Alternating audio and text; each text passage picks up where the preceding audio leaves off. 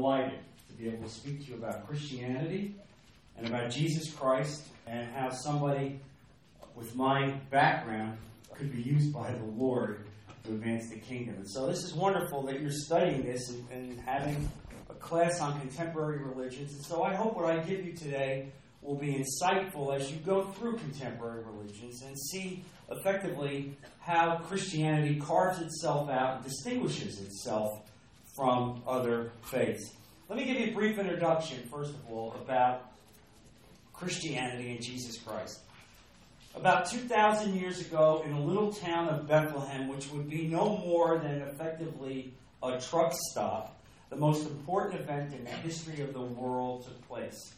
And in that little truck stop of a town, God sent, effectively, God Himself, uh, His Son, Jesus Christ, to come to this world.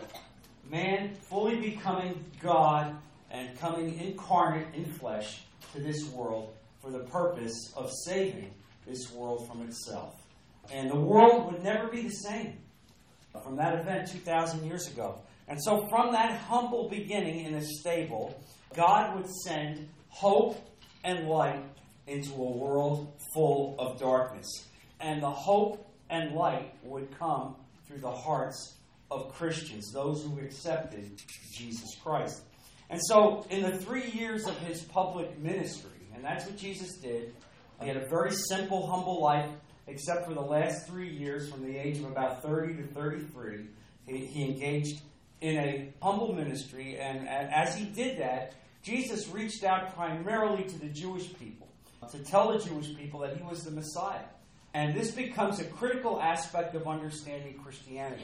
Christianity has its roots in Judaism. 95% of what we stand for as Christians comes from our Judaic background.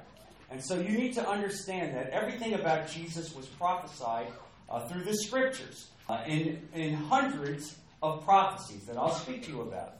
And so God had commanded that his people, the chosen people, the Jewish people, atone for their sins once a year on the Day of Atonement. Well, this went on for, for thousand years, for 11, 1200 years, and what was readily uh, apparent is that using animals, animal sacrifice, had to uh, require atonement every year.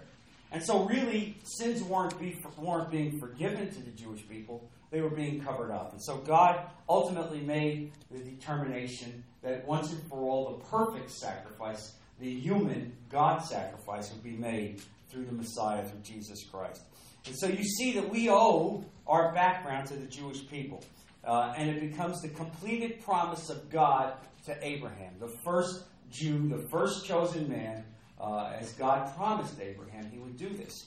And so, what I would say to you is that no other major religious movement had as its leader someone who said they were God themselves. Um, and so, when you think about the impact of Christianity, whether you're a Christian or not, I would submit to you that you look at the uh, plethora of orphanages, hospitals, uh, the outreach to the poor across the world that has been done by Christianity that has not been done by any other major religious movement. Uh, and so I wanted to give you that as a brief start to understanding uh, how Christianity works. Who is our leader? Now, I want to give you a little bit of a background about me uh, because I think it's insightful to you to see how someone who is not a minister who is not a holy guy, who is just a regular guy. Remember, I spent my life as a lawyer, cross examining people in court, uh, and how somebody with that background can somehow, in our faith, be used by God. And this is something that's very unusual that you probably are not going to be able to see in other religions. And so I come from a family uh, of pastors. My grandfather uh, was a minister and a missionary. He came to the United States at the turn of the last century. Uh, my father uh, was a minister and ministered in our uh, family church, which is about 125 people, ministered for 55 years. Uh, and so these were humble, holy men. Uh, and Uh, in fact, if I were to give you an insight into my father, my father ministered for 55 years and he never got a salary. He accepted whatever was passed around in a, a, a offering plate. Now, I understand what that's like. Here he had a wife, he had two children, and he didn't get a salary. All he took was what came through an offering plate, and that was from a relatively poor church of 125 people. And so what that meant was is that we led a very, very simple life. Uh, in fact, I always thought that we were middle class. And Professor, I didn't realize I wasn't middle class until I went to college. And then I realized, no, you're lower class. It was kind of a slap in the face because I always considered myself middle class, and my parents had done such a wonderful job like that. But just think about growing up in this kind of a setup. My parents lived in what effectively was a one family home, but they had converted it into a two family home. What did that mean? That, mean the, that meant that on the first floor, my parents slept in the dining room, my sister slept in the one bedroom, and I slept until I was 18 years old in the kitchen. Uh, and so you understand the sacrifices that my family made so that my father could rent out the second floor of the house uh, and serve in a church in which he didn't make really any money. And so every aspect of my life growing up was in church. We didn't have any friends that were outside of church friends. Every part of what we did was church. Uh, and as a result of that, uh, you know, my father early on in a small church recognized that he needed uh, someone to play the organ in church, that he didn't have talented people to play in a church of that size. And so he asked God to give one of his two children enough talent so that they could wind up playing the organ in church. And God answered that prayer of a humble man. I wound up being the church organist for 40 years. Uh, and amazingly, my sister also was blessed with, with talent. And to this day, she is still a church organist in another uh, church in Pennsylvania. And so the thing is, people say to me, Well, I don't understand it. With your background, how did you not become a minister? Well, it's very simple. If you live in a kitchen, you sleep in a kitchen until you're 18 years old, you're going to look for every possible venue to get out of the kitchen. All right? You understand what it's like. That meant I, I wanted to make money. I wanted to get out and have a bigger house. I wanted to have my own bedroom. I mean, it sounds as funny as it is, that's exactly what it is. And so for me, I focused on going to law school. And so uh, God opened doors for me. I went to Rutgers University. Uh, I had a bachelor's degree in economics, and then when I came out, uh, I, I, went to Seton Hall Law School and graduated with my law degree.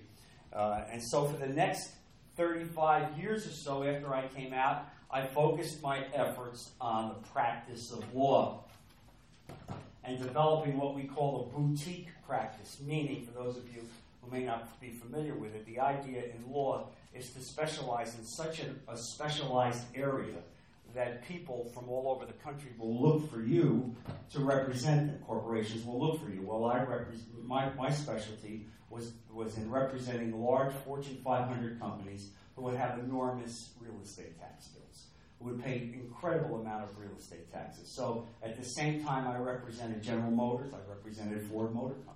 I represented all the anchor department stores. I represented most of the major malls. I represented Anheuser-Busch. I represented most of the major industrialists. Uh, and, and, and, so uh, it was a specialty that God blessed and, and developed. Uh, and uh, really, the practice grew. It got to be nationally recognized. Uh, and, and so my life moved on. I was in a support capacity, understanding what that meant. I still played the organ in church, but I wasn't what we would call a front-line worker for God. Why? The why is I didn't consider myself as holy as my father or my grandfather. I didn't. I wasn't. I was a lawyer. I ripped people apart in court. Uh, that's what I did. Got paid a lot of money to do that by a lot of big companies.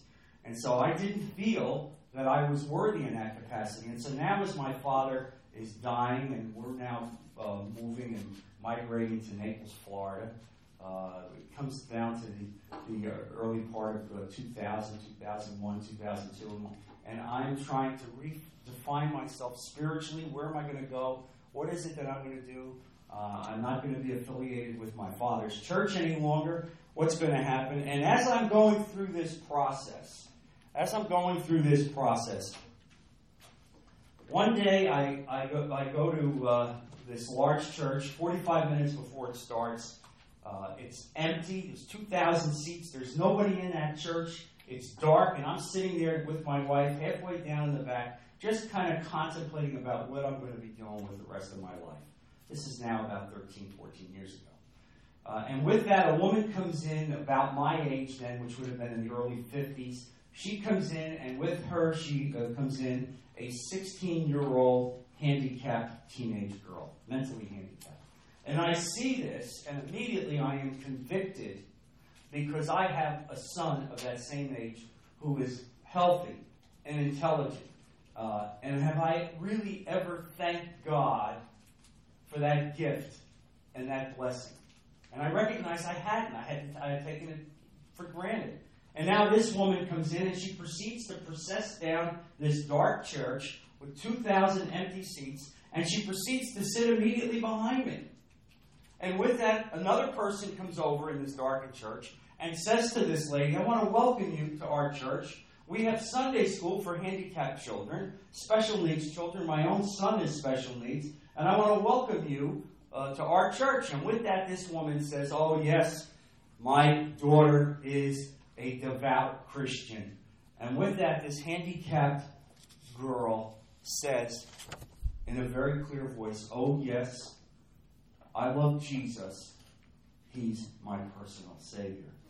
Now, when the words came out of her mouth, all I can tell you is that God took a knife to my heart and plunged it. And I distinctly heard these words You see, you can speak in courtrooms all over America, and I never once heard you publicly say those words about me. Okay, you're right. I wasn't up front. I wasn't in the front seat. I was in a support position. And so I knew from that time forward, I knew in that time forward that God wanted me to move in a different area. So I started asking God, what do you want me to do? Where, how am I supposed to do it? I, I explored uh, walking away from the practice of law. Uh, I explored uh, making myself available to lead large charitable organizations, and none of that seemed to come, come to fruition. And really, after a couple of years, one, one day I moved into Port Royal down in downtown Naples, and one day a guy saw me at the Port Royal Club, and he said, Hey, you go to church with me. How about you and me starting a Bible study in Port Royal? Now, normally, if somebody would have said that to me five or six years before, I would have used church speak back to them, which is this let me pray about it. Okay? If you go to church, you know, that's perfect church speak. Let me pray about it, which is like, mm, not now. Not really now. But I'll pray about it. I really will do it, but I'll put you off. Uh, but instead, when he said, How about you and me starting a Bible study? I said, Yes. Yes. Immediately. And so what happened? So in my house, I, I, I sent out 250 postcards to everybody in the neighborhoods around my house in Port Royal. And I'm proud to tell you, not one person came. Not one person came. And what did I recognize? I recognized this that if this Bible study was going to succeed, it wasn't going to succeed because of me. Because if it were me, I was going to wreck it. But if it were going to succeed, it was going to succeed because God wanted to succeed and He would handle it. And so I started with just five guys in the house. One of those guys is here today. Uh, and this guy will tell you, uh, if you if you asked him afterwards, that when I asked him Carlo, I'd like you to come to the house for a Bible study, that his first reaction was, oh, no, he's not going to ask me to start a Bible study with him. Uh, he went home and told his wife and said, you know, John asked me to come to his house for a Bible study, and you know how John is. You can't say no to John. So I'll go, but I'll just sleep, sneak away after a while. You won't even recognize it. Well, I'm proud to tell you that that guy, some nine and a half years later, is now one of my right hand people that helps me administer 200 men, 200 men that come every Monday morning from every possible church. And so here's the thing God grew it, God prospered it. Yes, it's on the radio station. Yes, I'm now on over 400 radio stations every weekend, every part of it. If you want to see of what we're doing as you leave, you can pick up one of these green cards that tells you about our websites and about the radio stations, and I hope you'll do that. But the point of this is, it wasn't about me, it was about God. Uh, and, and how I had to learn to submit. And the answer, really, the, the amazing thing about Christianity is that God will take the most simple, humble people. I'm not a minister. I'm not a theologian. I've never gone to seminary. But God has determined that for some reason, whatever gifts that He has given to me resonate to people who need to hear about it. And that's, that's what differentiates Christianity. Now, I'm going to tell you something else about what I believe about Christianity, and that's this. And you're not going to hear this from a lot of churches, but I truly believe this. God does not care about your religious denomination. You understand that? I don't care if you're a Presbyterian or a Lutheran or a Methodist or a Pentecostal or a Roman Catholic. All of those individual denominations are no more than your horizontal relationship with other people as you worship. What God cares about is your vertical relationship. What is your vertical relationship? And your vertical relationship has absolutely nothing, nothing whatsoever to do uh, with the worship of God at all. And so let me let me just now turn the page and focus on Jesus, because you have a contemporary class on religion, and so it's you know it's, it's important to know uh, uh, what's the deal about Jesus. Well, uh, the question becomes when you read the scripture, and all of the scriptures, really, all of it, uh, from Genesis right through to Revelation, speaks about Jesus. Some of it metaphorically, some symbolically, but all of it speaks about Jesus. Many, much of it prophetically, uh, and so Jesus spoke, used the scriptures often to spoke about himself. And so, what did Jesus say who he was? Well, Jesus made it very clear that he was the Son of God. Even at the time in his public ministry, when you read the New Testament, and if you if you get around to reading it, I would uh, offer up to you to read the Gospel of John, uh, because it would be very insightful for you to see that. But Jesus refers there for the first time ever in the history uh, of Judaism and what will become Christianity. He refers to God in a Hebrew word by calling him Abba, which effectively means daddy. Nobody ever used that word before to refer to sovereign God. And so Jesus was demonstrating that there was some unique, special relationship that he had with sovereign God, uh, with God the Father. Uh, and, and it becomes through so poignantly and, and resonates so deeply when you study it. And so, some of the things that I would point your attention to, and here's the thing if you want to know about what Christianity is, about who Jesus is, you can't take somebody's word for it. You have to read it and study it and contemplate it. And that means this pick up a Bible and look at the New Testament and focus in on the Gospel of John because John was his closest friend. John traveled with him his, his, his entire public life. John would live to the age of over 90, and John would give his life up effectively for Jesus. And here's one of the things to remember as you study this you know that all of the 11 disciples, all of them, would be martyred for Christ. Now, think about what that means as you study religion. Who would give up their life for a fake or a phony or a liar or a con man. These guys walked with him and slept there and ate with him. And yet, every single one of them would be there for the entire three year ministry, would see him crucified and then ultimately would see him rise up and be resurrected from the grave. They would see it, they would be eyewitnesses to it, and ultimately they would give their lives for it. The fact that they would give their lives resonates about the very truthfulness of who Jesus was. And so Jesus made it very clear. He says, he says at various points in Scripture uh, that, that he was God. At one point, Jesus said, Moses wrote about me. He says that in John, Gospel of John, chapter 5, verse 46. He says, Abraham rejoiced at the thought of seeing my day uh, and was glad. That was in John chapter 8, 56. And by the way, we've given the professor some of my backup material so that you can get this afterwards, and, and that'll be posted. That's been uh, passed. It's been passed around. All right, great. Um, and and uh, uh, in so many ways, uh, Jesus constantly referred to himself uh, as God, as, as the one way to reach God. Uh, and he did it over and over and over again. In fact, he would cite scripture when he started his, his ministry. He would cite Isaiah, which talked about the fact that the Messiah would come. It would be a special day. Jesus walked into the synagogue on the beginning of his ministry, opened Isaiah chapter 61, and read the several verses from there indicating that that day had come. And so Jesus didn't do this in a vacuum.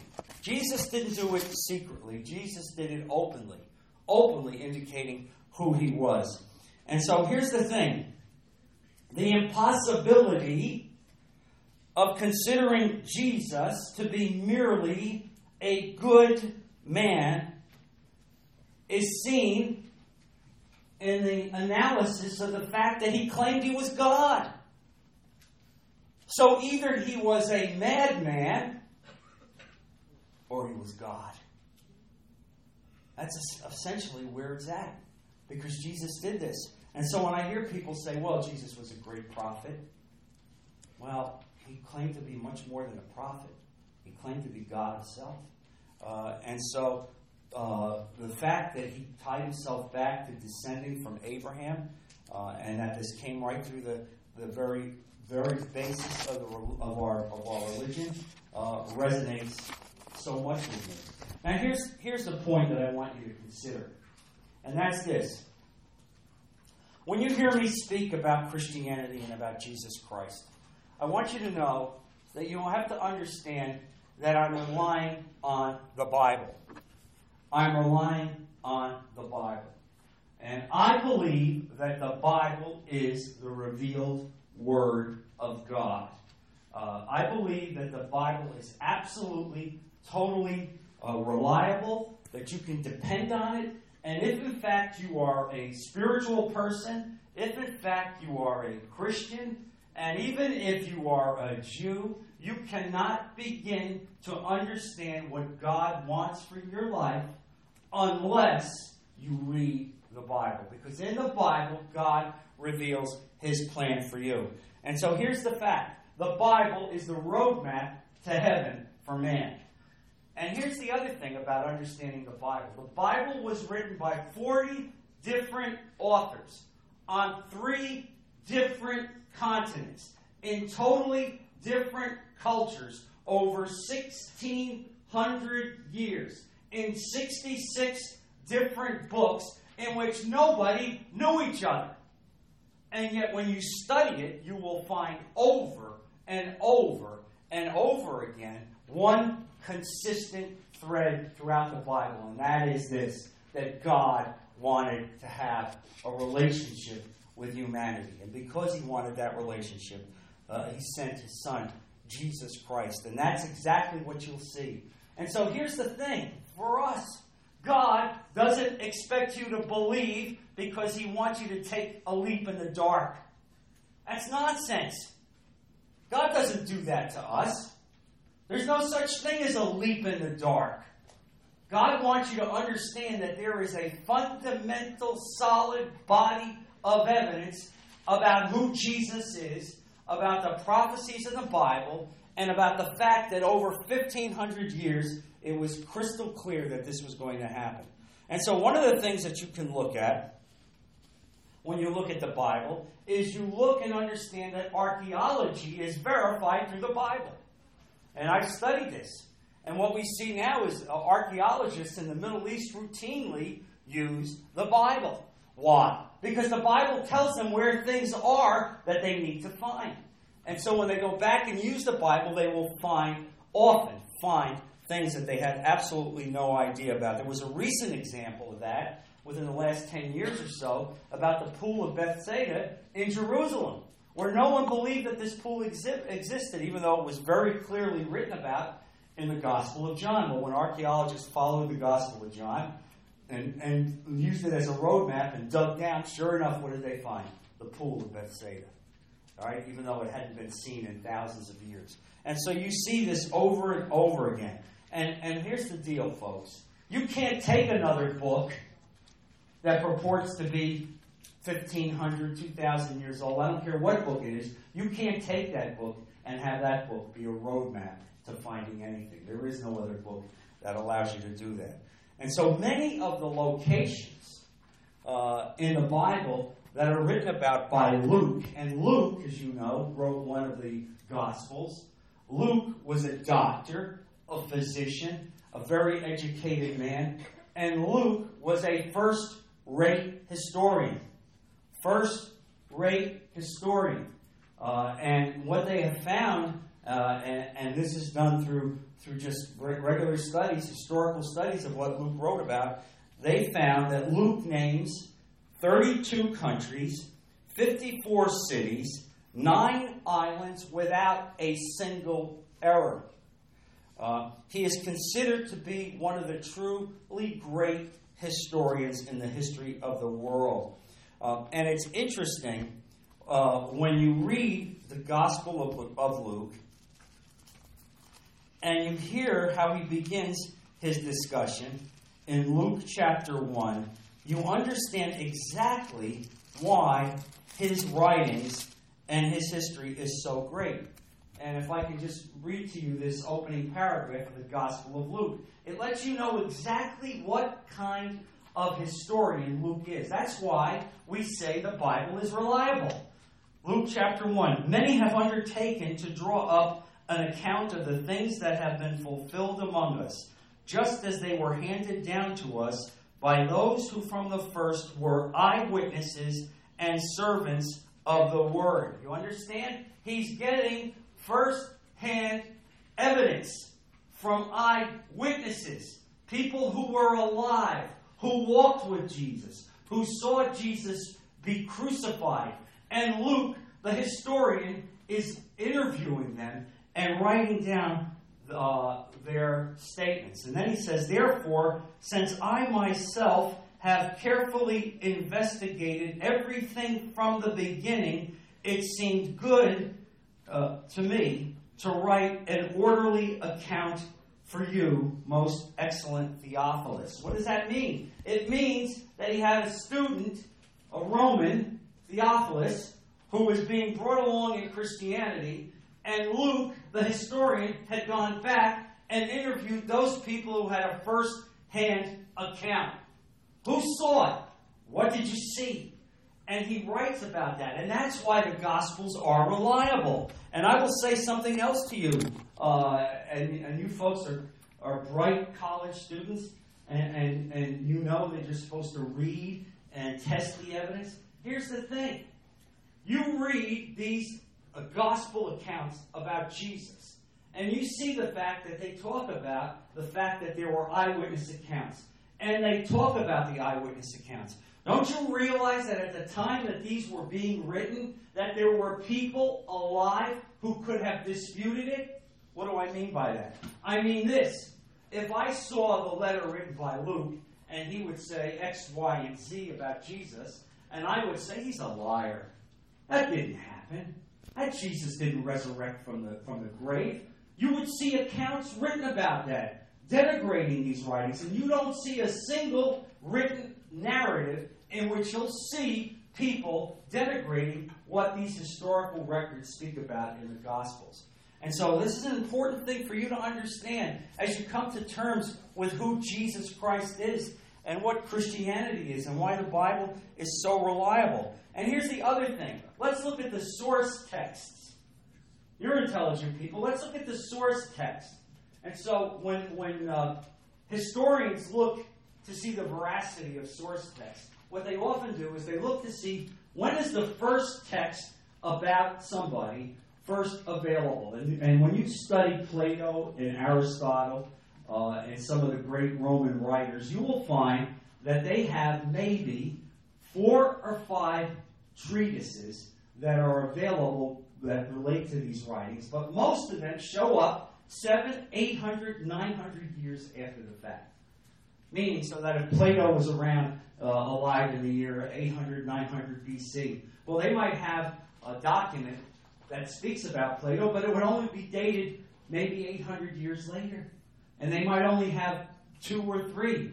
Well, here's the thing about the Bible there are thousands, I repeat, there are thousands of manuscripts dating back to within about 100 to 200 years of when the events took place.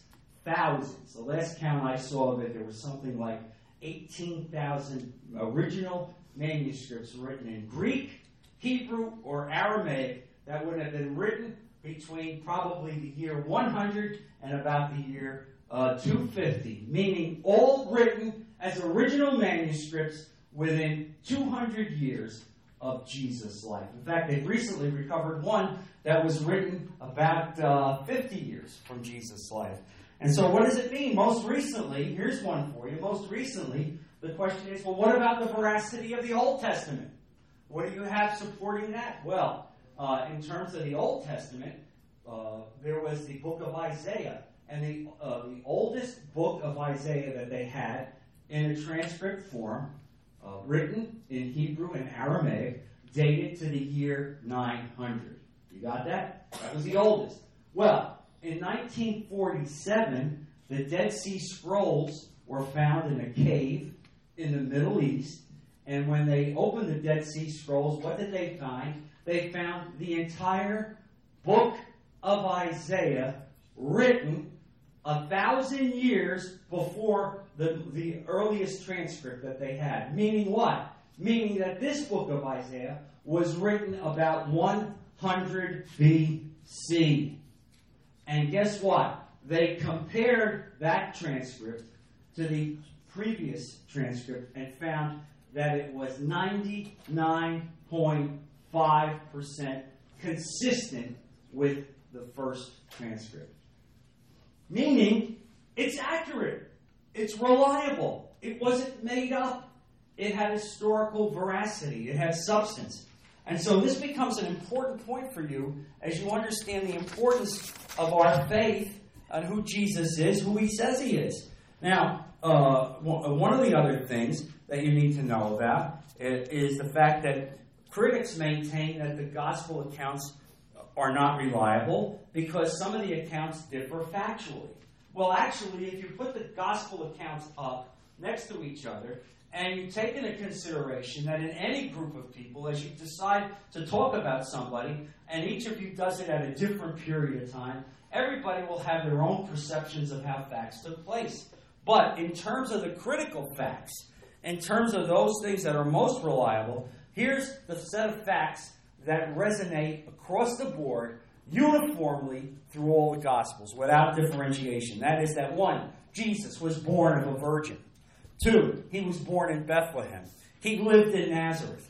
He was baptized by John the Baptist. He performed miracles. He walked on water. He argued with the religious elite. He was handed over to the Romans and he was crucified. He was buried in a tomb. He rose from the dead and appeared to more than 500 eyewitnesses. That's uniformly across the board in all four Gospels.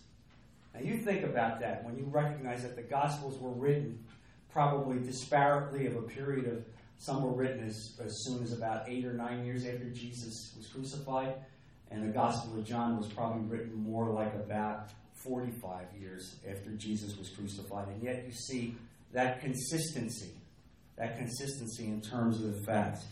Uh, and so, two of the Gospels, uh, two of the Gospels, Matthew and John, were written by eyewitness apostles. The other two, uh, the other two, were written by guys who knew the eyewitnesses, who interviewed the eyewitnesses, and spoke at length to the eyewitnesses. And so you understand that. There's also significant historical evidence. Evidence that Jesus Christ existed. In fact, here's the point. If you talk to any historian today, they will tell you, anybody that's, that's clear minded and has done the research, Jesus was an actual historical figure.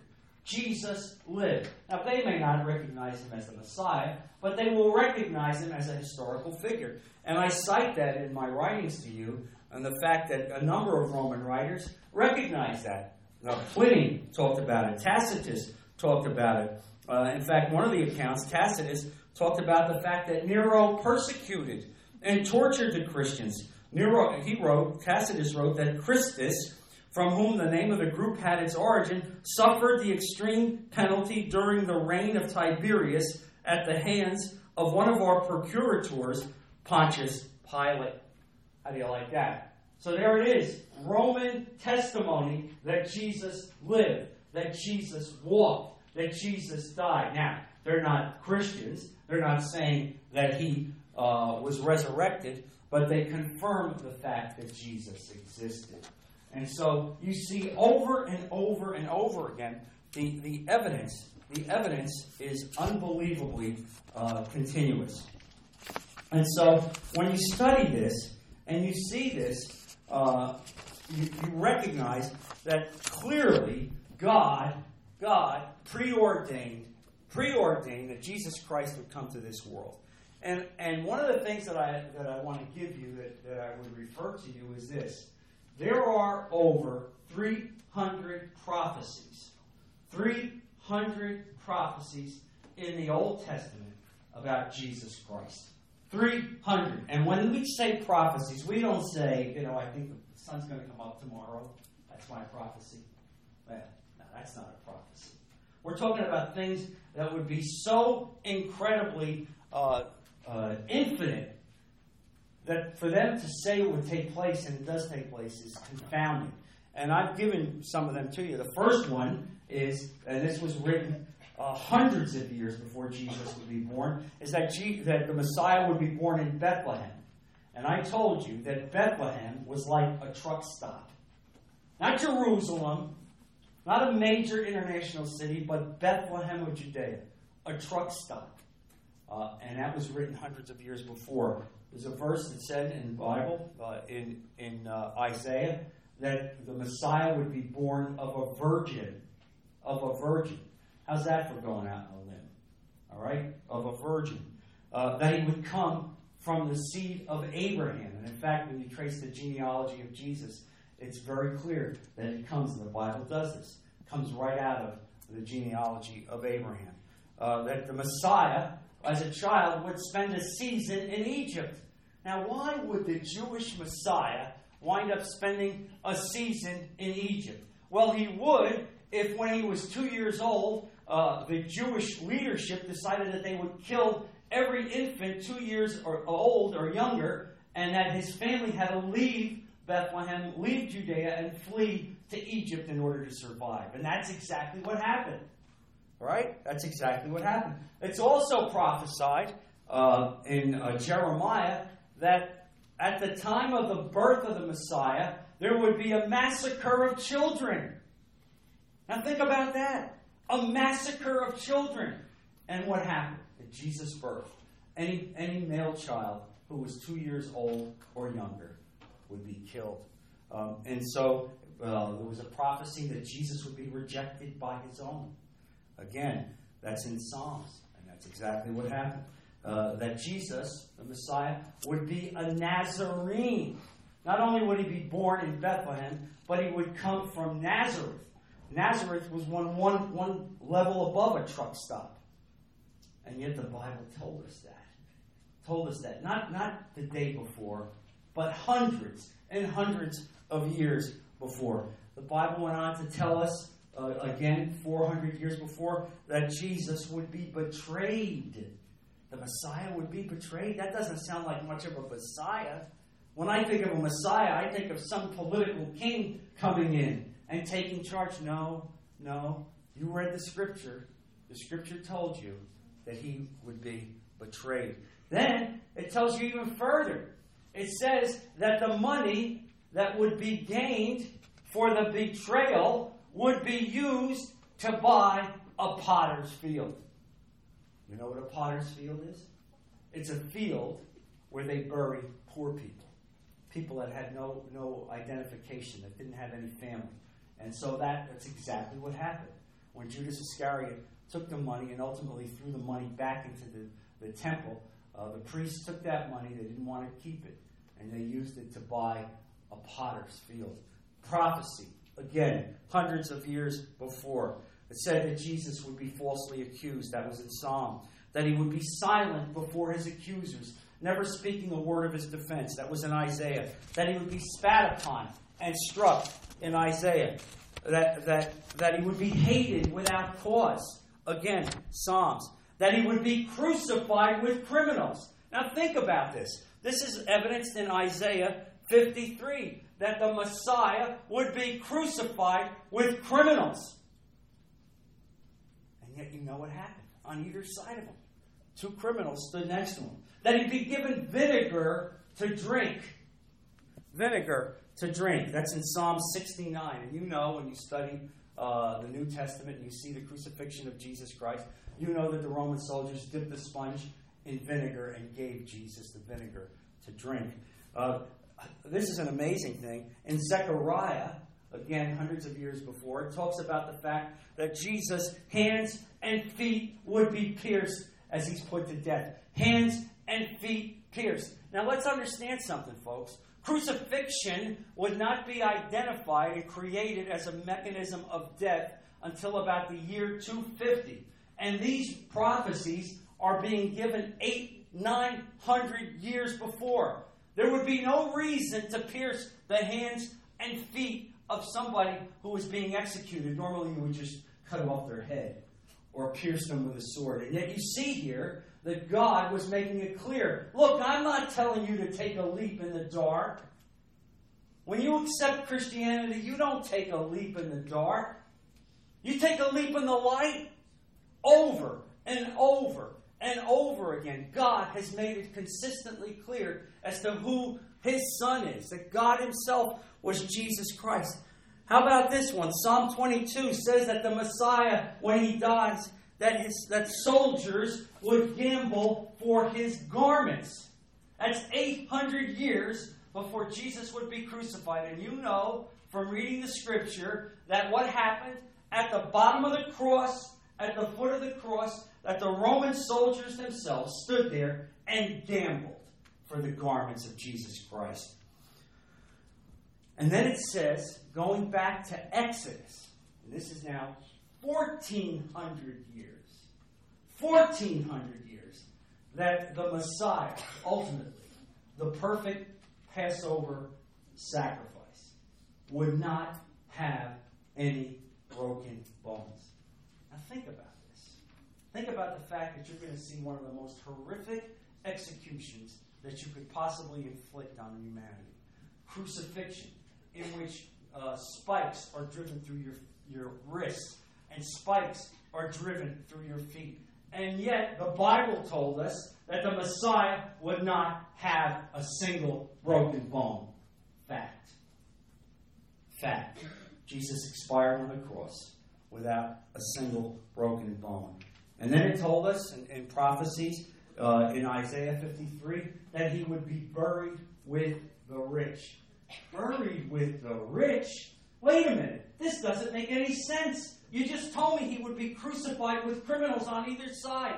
He didn't have any money. They actually took his garments and gambled over his garments. And yet the Bible says he's going to be buried in a rich man's tomb? Yes. And that's exactly what happened. Jesus was taken down from the cross, and Joseph of Arimathea, who was a wealthy man, took the corpse and put Jesus in the tomb uh, that was uh, set aside for a wealthy man.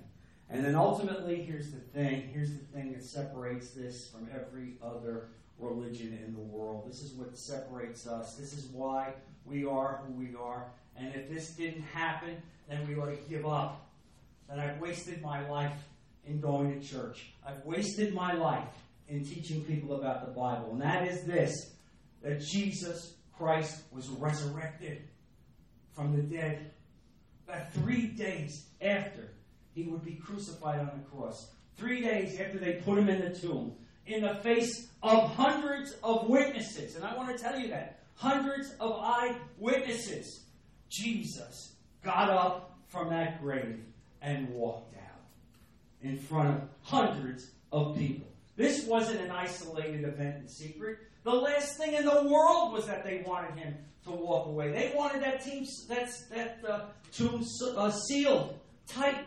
And you know that the Jewish authorities compelled the Romans to, to put number of soldiers in front of that tomb, to seal that tomb, to put a seal on that rock, so that no way, nobody could get in there. None of the of the uh, early Christians could get in in any way and affect that tomb. And despite all of those efforts, with all of those soldiers guarding that tomb, Jesus was resurrected, came back from the dead, and that's the essence of who we are as Christians.